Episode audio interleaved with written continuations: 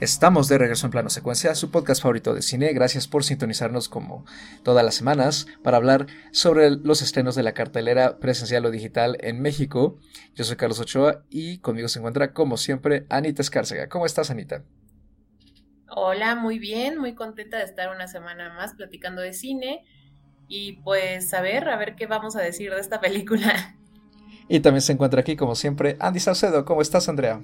Hola, ¿qué tal? Muy bien, contenta, lista para, para platicar. La verdad es que pues siempre es un gusto estar en este espacio platicando y sobre todo, como dice Anita, para ver qué vamos a decir de, de esta película que nos tiene, híjole, un poco sin saber mucho qué decir.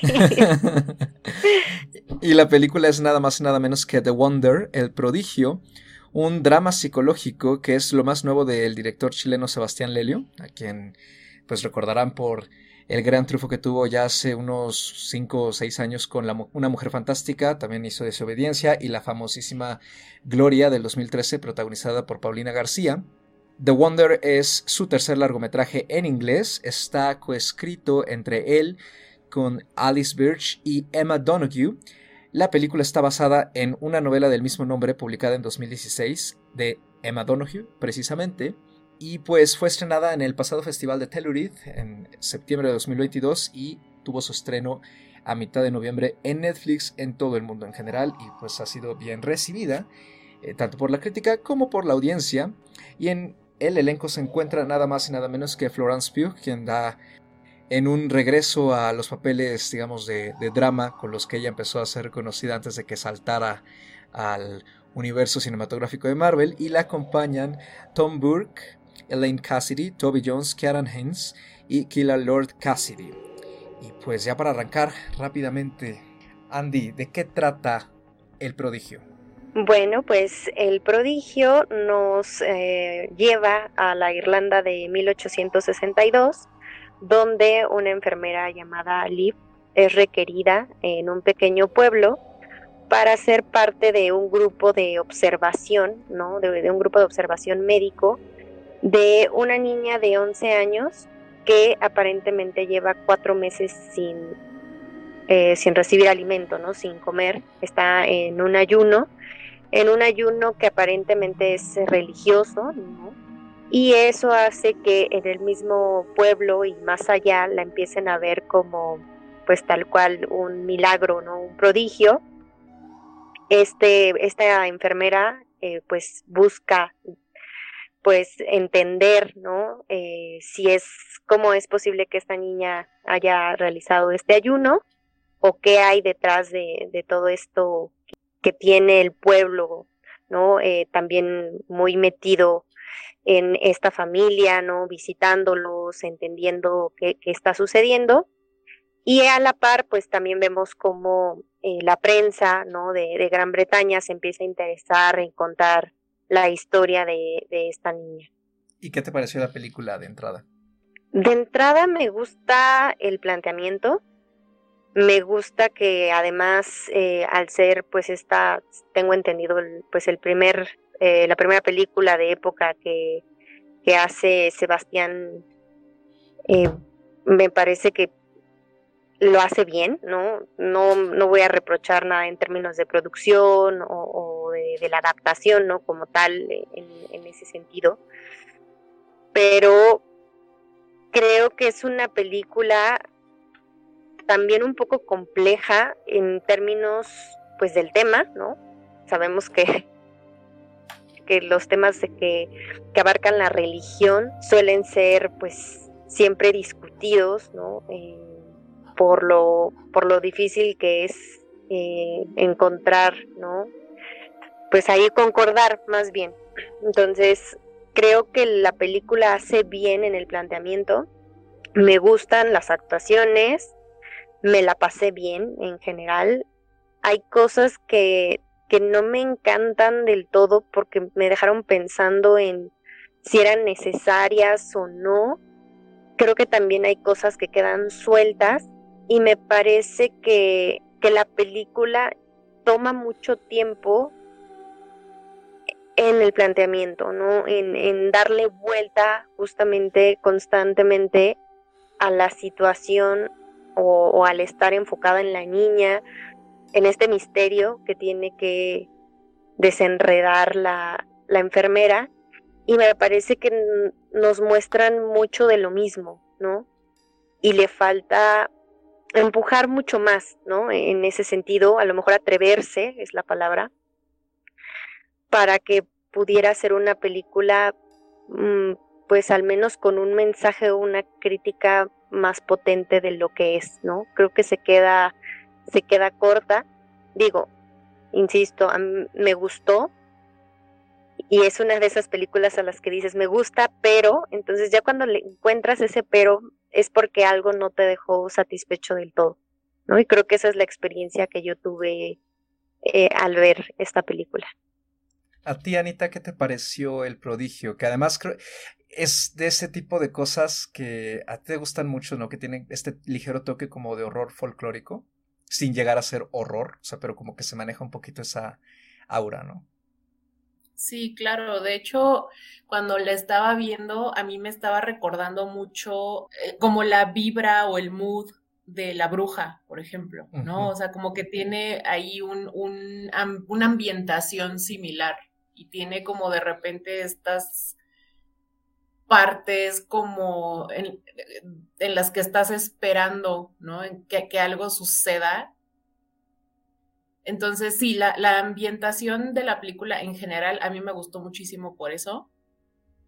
Creo que sí tiene, tiene muchos aciertos en ese sentido, pero estoy un poco igual que Andy. A mí también me pareció que la película le falta contundencia en, lo que está tratando de, de, mostrar, ¿no? Que es este choque, ¿no? Que es un, choque cultural y religioso que tiene esta enfermera, porque es además importante como recalcar que la enfermera es inglesa y está llegando a un pueblo irlandés, recordando que, que en Irlanda son católicos y en Inglaterra son protestantes, ¿no? Entonces, partiendo de ahí, partiendo de ese, de, ese inicio, creo que, obviamente uno tiene que tener cierto bagaje también histórico y contextual de lo que estamos viendo, porque puede ser que justamente se pierda un poquito el, el, mensaje o lo que está sucediendo en pantalla.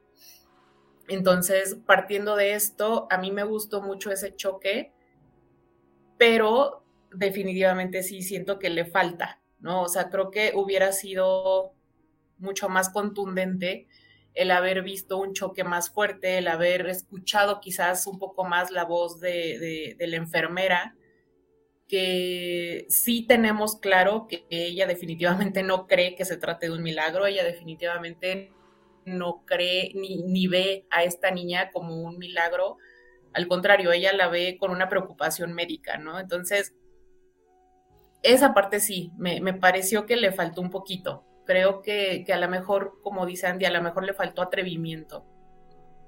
En general, pues la película también puedo decir que la disfruté, sí me gustó, sobre todo por lo que ya mencioné de, esta ambientación como un poco tenebrosa. Pero pues sí hay cosas que no me parece a lo mejor que estén de más, pero por esta falta de contundencia, puede ser que parezca que están un poco de sobra. Entonces, a lo mejor, a lo mejor sí le faltaba ser un poquito más atrevida. Yo estoy igual que ustedes dos.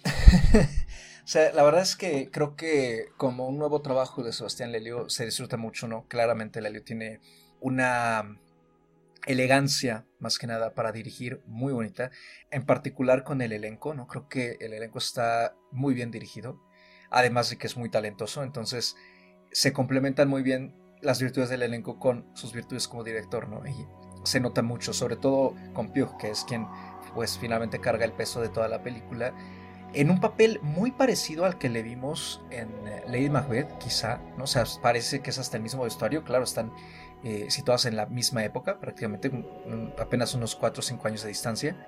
Es también este papel que tiene cierta frialdad, ¿no? Pero al mismo tiempo guarda mucha inseguridad adentro. Y digo, en, aquella otra película que fue lo que la lanzó a la fama, es un poco al revés, ¿no? O sea, el, personaje empieza como sin fuerza, pero se va convirtiendo en esta mujer eh, maquiavélica, mientras que aquí, detrás de ese exterior que es muy profesional, está un trauma, ¿no? También hay cierto sufrimiento por parte del personaje que lo vamos viendo poco a poco, ¿no? Se nos va revelando. Y en general creo que todo eso me gusta. Me gusta la caracterización, me gusta la ambientación también, como ustedes ya comentaron. Creo que el diseño de producción está excelente. La música también. Tiene este toque ominoso que ayuda mucho a crear un suspenso y a justamente como tú acabas de decir, Ana, ¿no? Que parece ser que algo malo va a pasar en cualquier momento, ¿no? Estamos esperando ese, punto, ese choque. Pero creo que es justo esa expectativa donde a lo mejor haya algunas personas a quienes se les quede pues un poquito, no a medio camino, pero como que sin fuerza. Y es que pareciera ser que sí, el guion se mantiene demasiado tiempo en un mismo lugar. Y creo que es ese quizá exceso de cocción lo que hace que en vez de que cuando llegamos hacia el final tenga más contundencia, como tú dices, Ana, al contrario, ¿no? Pareciera ser que pierde fuerza. Sobre todo porque no es tampoco un final que digamos descubre el hilo negro y, en cierto modo pues las películas no están obligadas a hacerlo, pero creo que por cómo se va construyendo la película pareciera ser que sí quiere ir hacia algo más allá, pero al final no va. Entonces deja cierta insatisfacción, creo yo. No solo porque se toma demasiado tiempo, sino al menos a mí me dejó con esta pregunta de ¿y? ¿Y esto qué? ¿No? O sea, eh, su disección del fanatismo religioso y de choque cultural es no quiero decir superficial pero tampoco ahonda mucho o sea creo que sí expone bien contextualiza el choque como tú dices Anita no pero tampoco va más allá no lo enfrenta eh, su protagonista claramente trae cosas cargando pero tampoco son exploradas a fondo quizá es demasiado sutil la película. Habrá quienes esto les encante, por supuesto, ¿no? Y en general creo que aquí hemos también platicado y nos han gustado películas que tienen muchas eh, virtudes de sutileza, pero hay algo aquí justamente en el guion que es lo que no termina de convencerme al 100% con todo y que creo que la película está pues bastante bien, ¿no? Como dicen ustedes, se deja ver, eh, la actuación de Pugh se disfruta bastante, el elenco en general es muy bueno. Y la historia es interesante también, ¿no? Siempre este tipo de dramas con un toque de thriller psicológico llaman mucho la atención, son muy atractivos. Y más cuando están situados, ambientados en ciertas épocas en las que sabemos que había cosas, pues, que se manejaban de forma muy distinta, ¿no? A cómo se manejan hoy en día. Entonces, creo que la película tiene todos los ingredientes para ser, pues, muy llamativa, ¿no? Y, y en general para agradarle a gran parte del público. Y creo que una buena parte de justo donde se pierde la película es a partir de la mitad. Cuando está claro, bueno, es que es un poco difícil creo yo evaluarlo, ¿no? Porque vemos esta guardia que está haciendo ella a la par de la monja, ¿no? Que es un personaje que sale poco. Y como que pasa el tiempo y les, le va dando otras vueltas, le añade ciertos toques dramáticos incluso, ¿no? Este, para, para crear metraje, pero como que lo de la niña que pues no come se queda en un mismo nivel en todo sentido, narrativo, eh, quizá ese sea su ligero problema, pero creo que en general es una película que pues que se deja ver, ¿no? O sea, no me parece que sea de lo más maravilloso que ha estrenado Netflix eh, recientemente, pero creo que es un trabajo de bastante buena calidad en general y pues además nos regala la posibilidad de ver a Pugh en un papel mucho más apegado a lo que ya nos ha demostrado que puede hacer en toques dramáticos como Mujercitas o Lady Macbeth, ¿no? la, que ya mencioné, a los proyectos en los que ha estado recientemente que tienen un toque, digamos, más comercial, ¿no? Como Don't Worry Darling y el MCU. Y aún así, Carlos, creo que una de las virtudes eh, de Pew como actriz es que luce bien, o sea, sabe hacer lucir sus personajes y sabe eh, en este caso llevar el peso de las películas. Entonces luce mucho ella y en esta película me, además me gusta cómo lleva a cabo la dinámica con, con la actriz que interpreta a Ana, ¿no? A la niña, que como dice este Anita Escárcega, se siente una tensión, se siente un ambiente muy particular en la película y creo que es gran parte también al trabajo que hacen ellas dos al momento de interactuar, ¿no?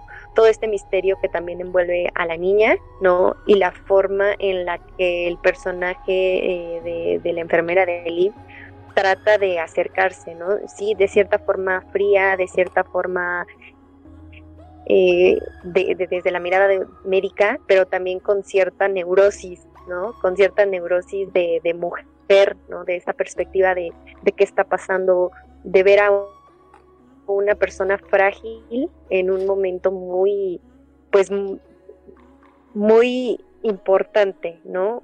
En, en el sentido en donde está en juego su vida, la vida de, una niña, ¿no? Entonces, la lucha interna que tiene el personaje de, de Liv y el cómo lleva a la relación o, a la comunicación, a la dinámica que tiene con el personaje de, de Ana, es de las cosas que más interesantes me pareció. Ahora, creo que hay dos cosas también ahí que, pues es lo que digo, me generan un pero. No sé si a ustedes les pasó, pero a mí el tiempo me causó mucho conflicto, porque cuando empieza la película vemos que a esta enfermera se supone, según yo recuerdo, la contratan por dos semanas para que justamente a la par de la monja hagan ellas horarios como de turnos de ocho horas para estar en observación con la niña. El punto es que según yo no pasa, o sea, pasa cierto tiempo para que ella empiece como a tomar medidas, ¿no? A aislar a la niña de forma que la deje vulnerable sin ninguna posibilidad de alguna fuente mínima de alimento. Y es cuando empezamos a ver el deterioro de salud de la niña, pero de, de ese tiempo me parece que ahí te pierdes mucho en los días porque de repente la salud de la niña ya es completamente deteriorada, ¿no? Entonces ahí cómo manejan el, eh, pues todo lo que pasa en menos de dos semanas me confundió mucho sobre todo porque también este, alternan con otras escenas del personaje de, de Pew, ¿no? De la enfermera, con lo que decía Anita, ¿no? Con ciertas, pues, ciertas alusiones a su vida personal, bueno, tal cual a, lo personal, a lo íntimo de ella, ¿no? Y las repiten, pero tampoco profundizan. Y luego vemos que llega este periodista con el que empieza a pues a desarrollar cierta relación y que lo involucra también de una u otra forma dentro de esta historia, pero tampoco vemos tantas interacciones o tanto desarrollo, sino como lo necesario, ¿no? Para llevar, llevar a puerto las acciones que, que, van hacia la recta final de la película. Por eso hablaba un poco al inicio de que había cosas que me parecían que sobraban, ¿no? Puede ser que no es que, que sobren, sino que que les falta profundizar en, ellas, ¿no? Y a la par de, lo raro que a mí me pareció el manejo del tiempo y, lo raro que me pareció también el manejo de, ciertas interacciones, creo que, que eso hace que, diga me gusta, pero siento que, que, le falta algo, ¿no? Que, no, no me termina por, por cerrar por completo la idea y como dice Carlos, te quedas con la idea de, bueno, ¿y qué hago con esto? ¿no? O sea, es, es, es un poco compleja la, la, sensación porque me gusta mucho, digo, ¿no? Lo que mencionaba, la dinámica entre, entre las actrices, los personajes, el planteamiento de, del fanatismo, ¿no? De, de esto del poder del milagro. Me gusta mucho la interacción que hay en este caso con este como pequeño consejo, ¿no? Que, que arman en el, en el pueblo. Son hombres, básicamente. Es, creo que es el doctor, es por ahí el clérigo, ah, la persona creo que está de, la taberna o donde ella se hospeda, y por ahí alguien más, ¿no? Y ellos son los que deciden y ellos son los que están dándole a la par de, de llamarlo milagro, de llamarlo una persona, eh, en este caso, pues eh, un portento, ¿no? Prácticamente también ellos mismos son los que buscan a esta monja y a esta, y a esta enfermera para que vayan a, entender, ¿no? O, a ver qué es lo que está haciendo la, que la niña, ¿no? Se mantenga sana sin comer.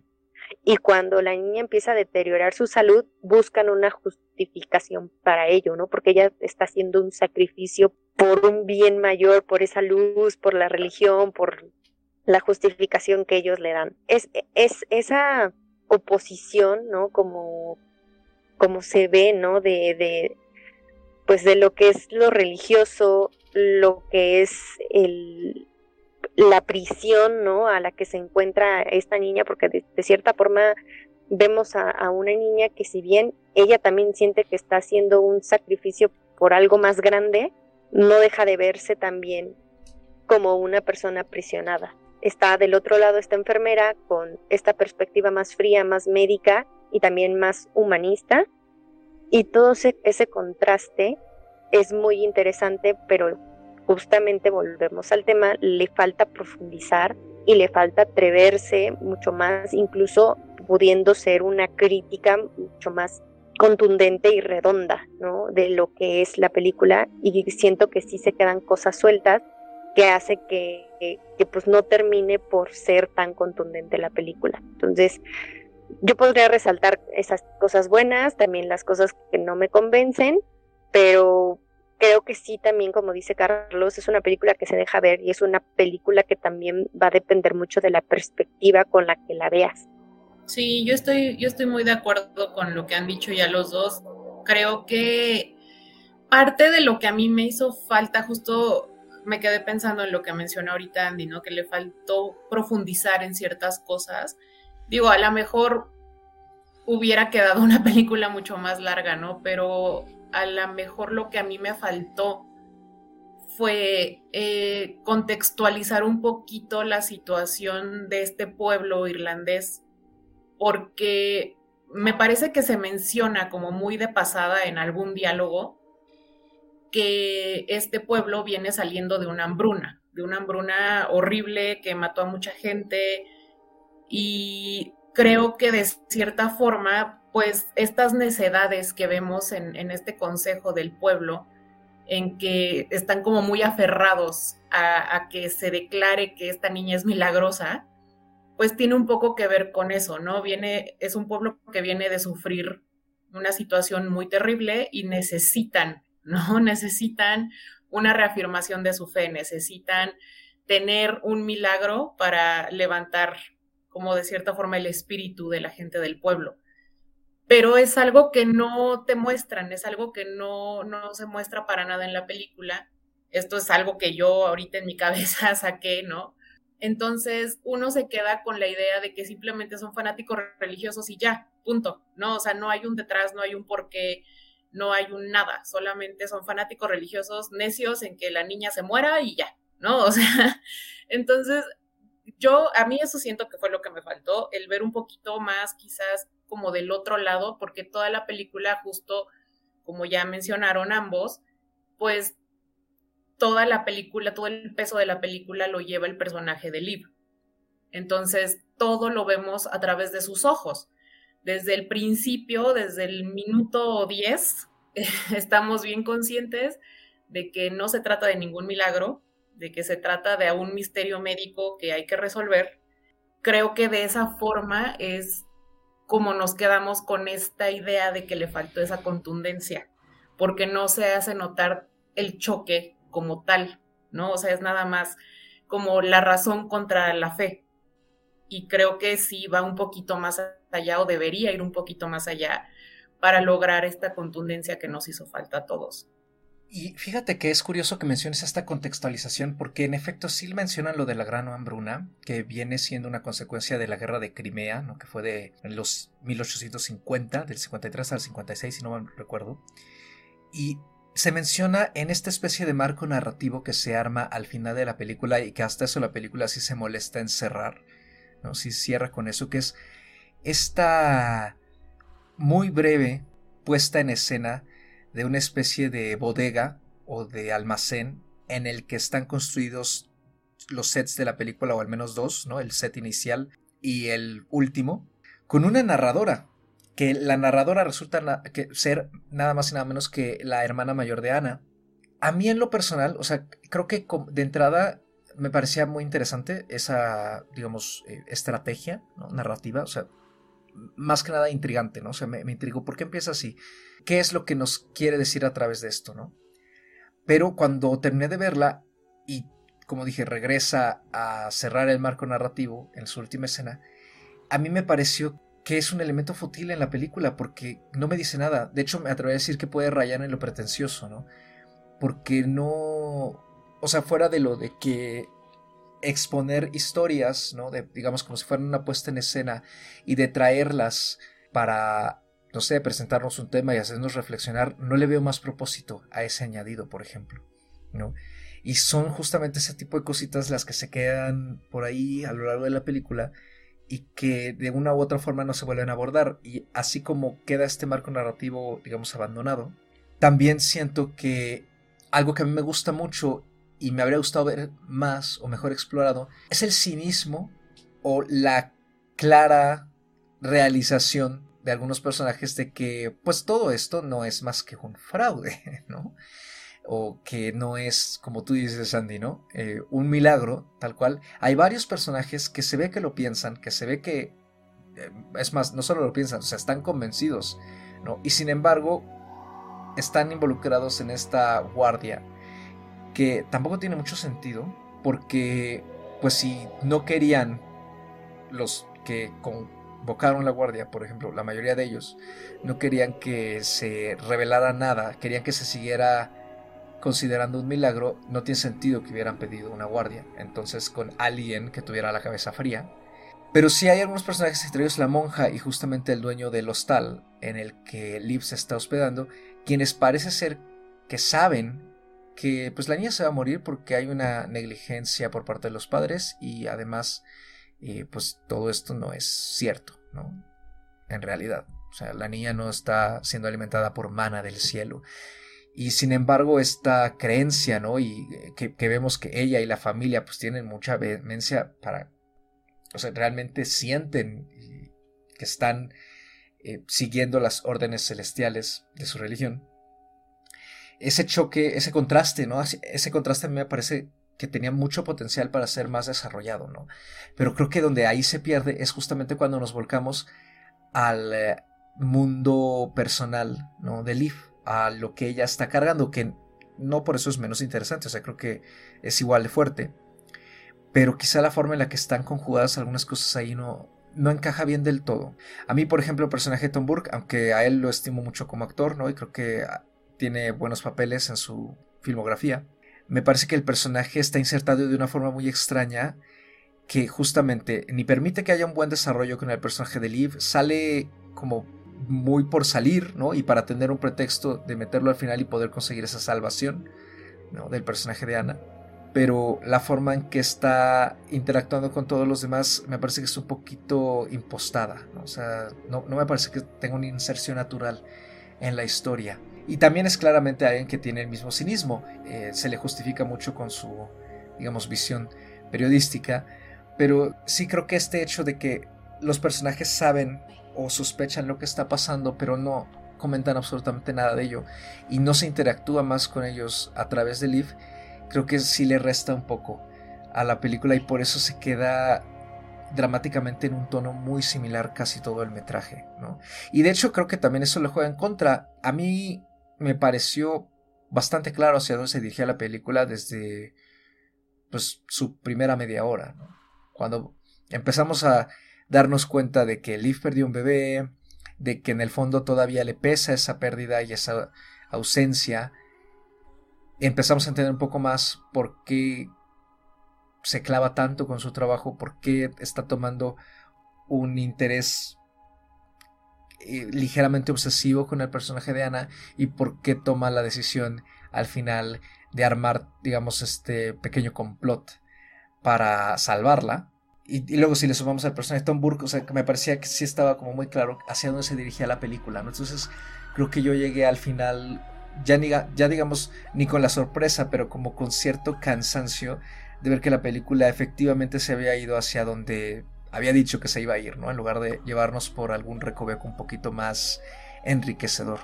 Y sobre todo, añadiendo lo que ya comentabas, a mí me parece muy raro y, eso es algo de lo que no me gustó y creo que ahorita lo, que lo mencionaste lo recordé, es justamente esta parte del relato, ¿no? Porque como dices, bueno, al inicio tenemos esta escena que nos hace ver mm, todo este escenario, ¿no? Que es en donde empieza a desarrollarse eh, la historia de, pues bueno, más bien vamos siguiendo a Ali, pero con esta narradora de fondo y dentro ya de la película, ¿no? De, de todo este relato, se hace por ahí otra vez alguna mención, ¿no? O alguna alusión a justamente a esta narración. Y sabemos que es la hermana de Ana la que está haciendo la narración, pero se pierde, o sea, es algo que está tan de pasada que se pierde y que cuando cierra al final, la sensación que me genera es molestia. ¿Por qué?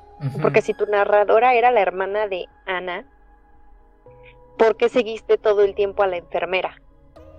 ¿Y cómo sabías de la enfermera? O sea, ¿por qué seguirla y por qué hurgar y por qué ver toda la historia desde los ojos de la enfermera cuando en realidad ella tenía los ojos o la visión ¿no? de la historia desde dentro de la casa? y toda, toda, la, toda la narración que vemos, todo, todo el metraje ¿no? que vemos en pantalla, el personaje de, la hermana de Anne es un personaje muy perdido, es un personaje que se queda muy de fondo. Se entiende porque es la narradora, ¿no? Se entiende de, cierta forma, pero lo que yo no sigo sin entender es por qué entonces la mirada es desde la enfermera de cierta forma me incomodó, me molestó, ¿no? Porque pues no entiendo el por qué. Y como dice Carlos, creo que la forma en la que está hecho al, inicio, cuando empieza la película, a mí también me parece interesante, pero ya conforme avanzan en esos dos tramos, ¿no?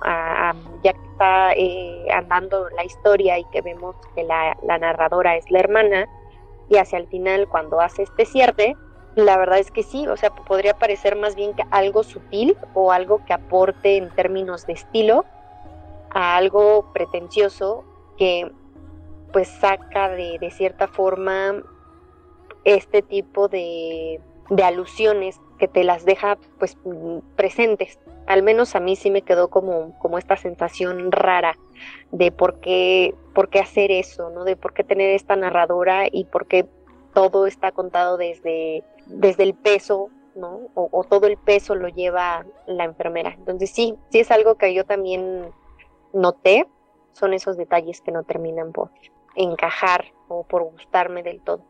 Sí, fíjate que a mí también me, molestó este, este marco narrativo porque es totalmente irrelevante. Eh, empezamos la película con esta escena, con, con esta pequeña secuencia, ¿no? En donde estamos justo como, como ya mencionaste, en una como bodega, ¿no? Donde están todos los, los, la escenografía de la película que vamos a ver.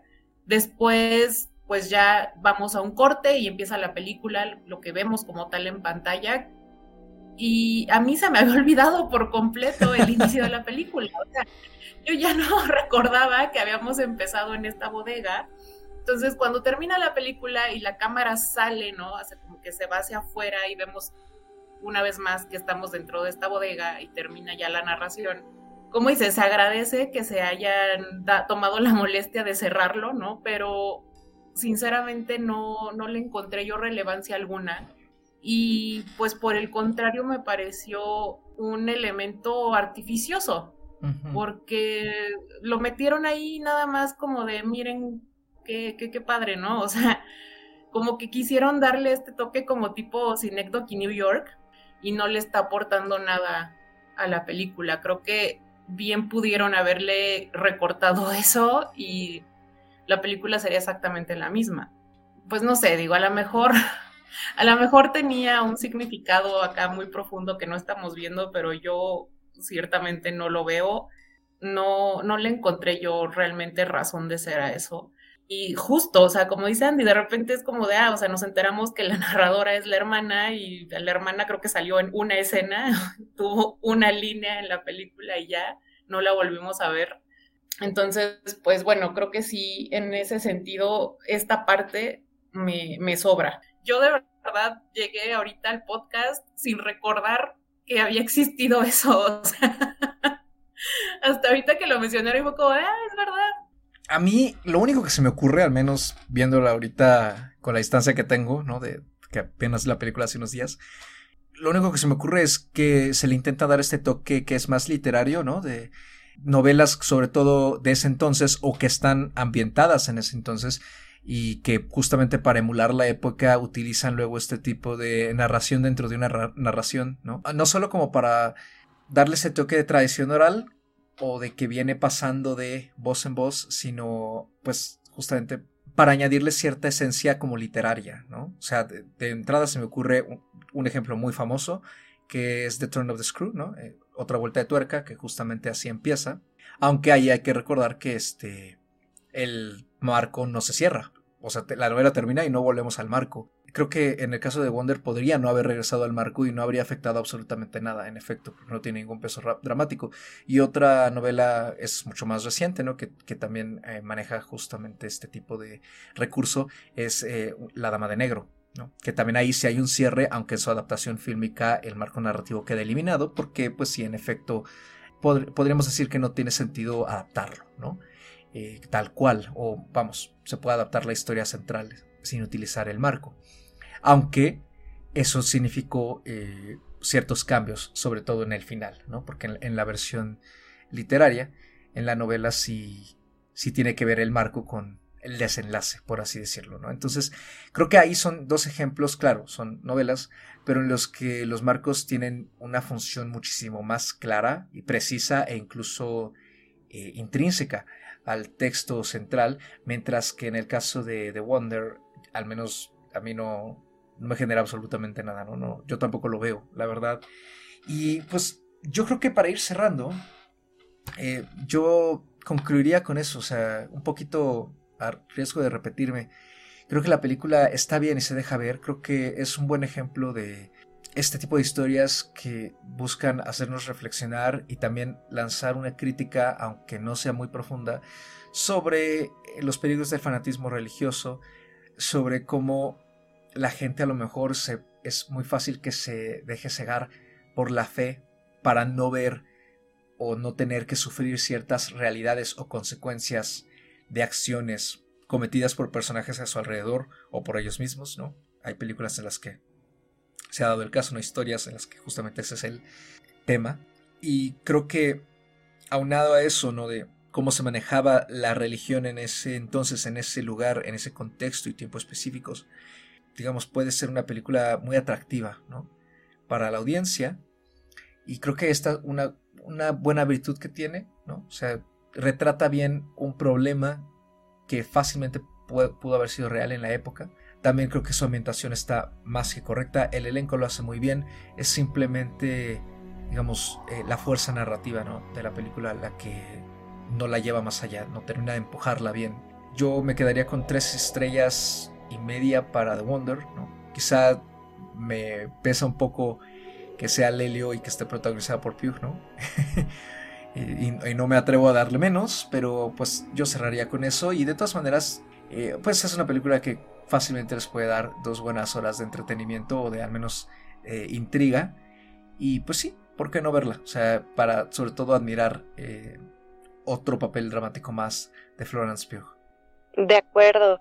Y yo también creo que a lo mejor me pesa que sea Sebastián Lelio y, y ¿no? Y lo que decía yo, además la dinámica de, la, de las actuaciones, ¿no? Entre ella y, y quien interpreta a Ana, a mí me gustó mucho, pero yo me voy a quedar igual con tres estrellas y media. Todo no me parece que sea de lo mejor del año, tampoco es de lo mejor que ha hecho Netflix, pero está en Netflix. Entonces, la verdad es que vale la pena, eh, está al alcance, ¿no? Es, esa es, es una ventaja muy, muy grande y como dice Carlos, es algo que se puede ver en, en cualquier momento con, con un poco de, de, paciencia, de calma, ¿no? Quienes les gustan estos... Eh, pues estas películas con enfoque psicológico, eh, que son de época, adaptaciones de libros, todo este tipo de, de materiales, ¿no? Y que les permite también generar ciertos análisis y que a lo mejor van a estar de acuerdo con nosotros o no, y le pueden encontrar algo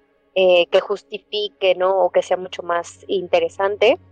Y en ese sentido vale completamente la pena. Pero sí, yo me voy a quedar con tres estrellas y media y mi recomendación también la tiene. Pues una vez más estamos en perfecta sincronía porque yo también me quedo con tres estrellas y media. Es una película, como ya bien dijeron los dos, es una película que se deja, que se deja ver, que se disfruta, que vale mucho la pena por sus actuaciones, por la historia que cuenta, por esta ambientación que ya mencionamos. Pues sí, también, también tiene mi recomendación. Creo que vale la pena echarle un ojito, sobre todo teniéndola ahí al alcance de un clic, ¿no? Entonces creo que está, está más que recomendada la película. Y pues con eso terminamos esta breve charla sobre The Wonder, el prodigio, que a mí en lo personal me parece un título, la traducción, eh, algo desatinado. Eh, pues pueden encontrarla en Netflix y ahí se estrenó el pasado 16 de noviembre. Y pues ya para terminar esta emisión, simplemente queda la recomendación de este programa. Eh, Anita, tú traes algo, un título aquí para recordarnos a la audiencia. Bueno, pues yo vengo a recomendar dos películas que tú mencionaste al inicio. Eh, se trata de Gloria del 2013 y Una Mujer Fantástica del 2017. Me parece que ambas las pueden encontrar también en Netflix. Una Mujer Fantástica ganó el Oscar en 2017 a la mejor película de habla no inglesa. Y hablamos en algún momento de Gloria del 2013, que es la, la chilena, y de Gloria Bell del 2018 que es básicamente un remake de su propia película, pero eh, en Hollywood. Entonces, pues esas son mis dos recomendaciones para el día de hoy, para que conozcamos un poquito más de la filmografía de Sebastián Lelio, que además pues está también muy al alcance ahí mismo en Netflix, ¿no? Y ya como último, pues también recomendar el otro título que mencioné, que es eh, Lady Macbeth de William Oldroy.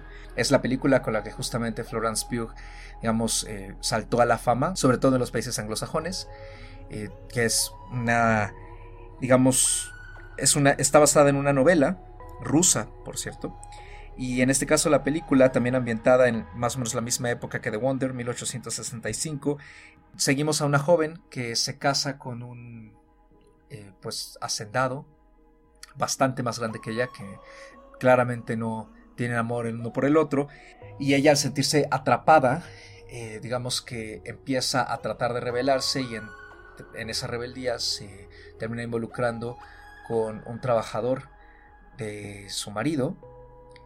Y pues vamos, esto genera una serie de intrigas y de consecuencias eh, graves que en lugar de derrotarla a ella la convierten en una mujer sumamente fría, maquiavélica, manipuladora y cruel. Eh, claramente es una referencia al personaje Lady Macbeth, ¿no? De William Shakespeare, ¿no? De la obra de teatro, Macbeth. Y pues esa, tristemente, no está actualmente en ninguna plataforma, pero pueden rentarla o comprarla en iTunes y quizá esté disponible en Apple TV, porque generalmente comparten luego eh, biblioteca, iTunes y Apple. Eh, y si no, pues si llegan a encontrarse el título por ahí, pues la verdad es que vale muchísimo la pena echarle un vistazo. Con eso nos vamos y pues ya nada más para despedirnos. Andy, ¿dónde te podemos encontrar?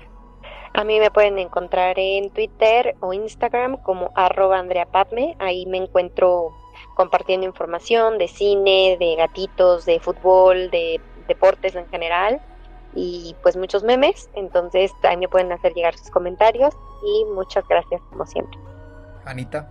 A mí me pueden encontrar ya sea en Twitter o en Instagram como arroba animalceluloide. Ya saben, yo no tengo nada más que hacer, entonces ahí me encuentran siempre. Y a mí me encuentran en Twitter como arroba mrcarlos 8 dígito y una A minúscula. Lo mismo, comentarios, dudas, quejas, sugerencias sobre música, cine, libros, la vida, todo es bienvenido bloqueado según sea el caso. Y este programa, como todos los demás, lo pueden encontrar en sus plataformas de podcasting preferidas.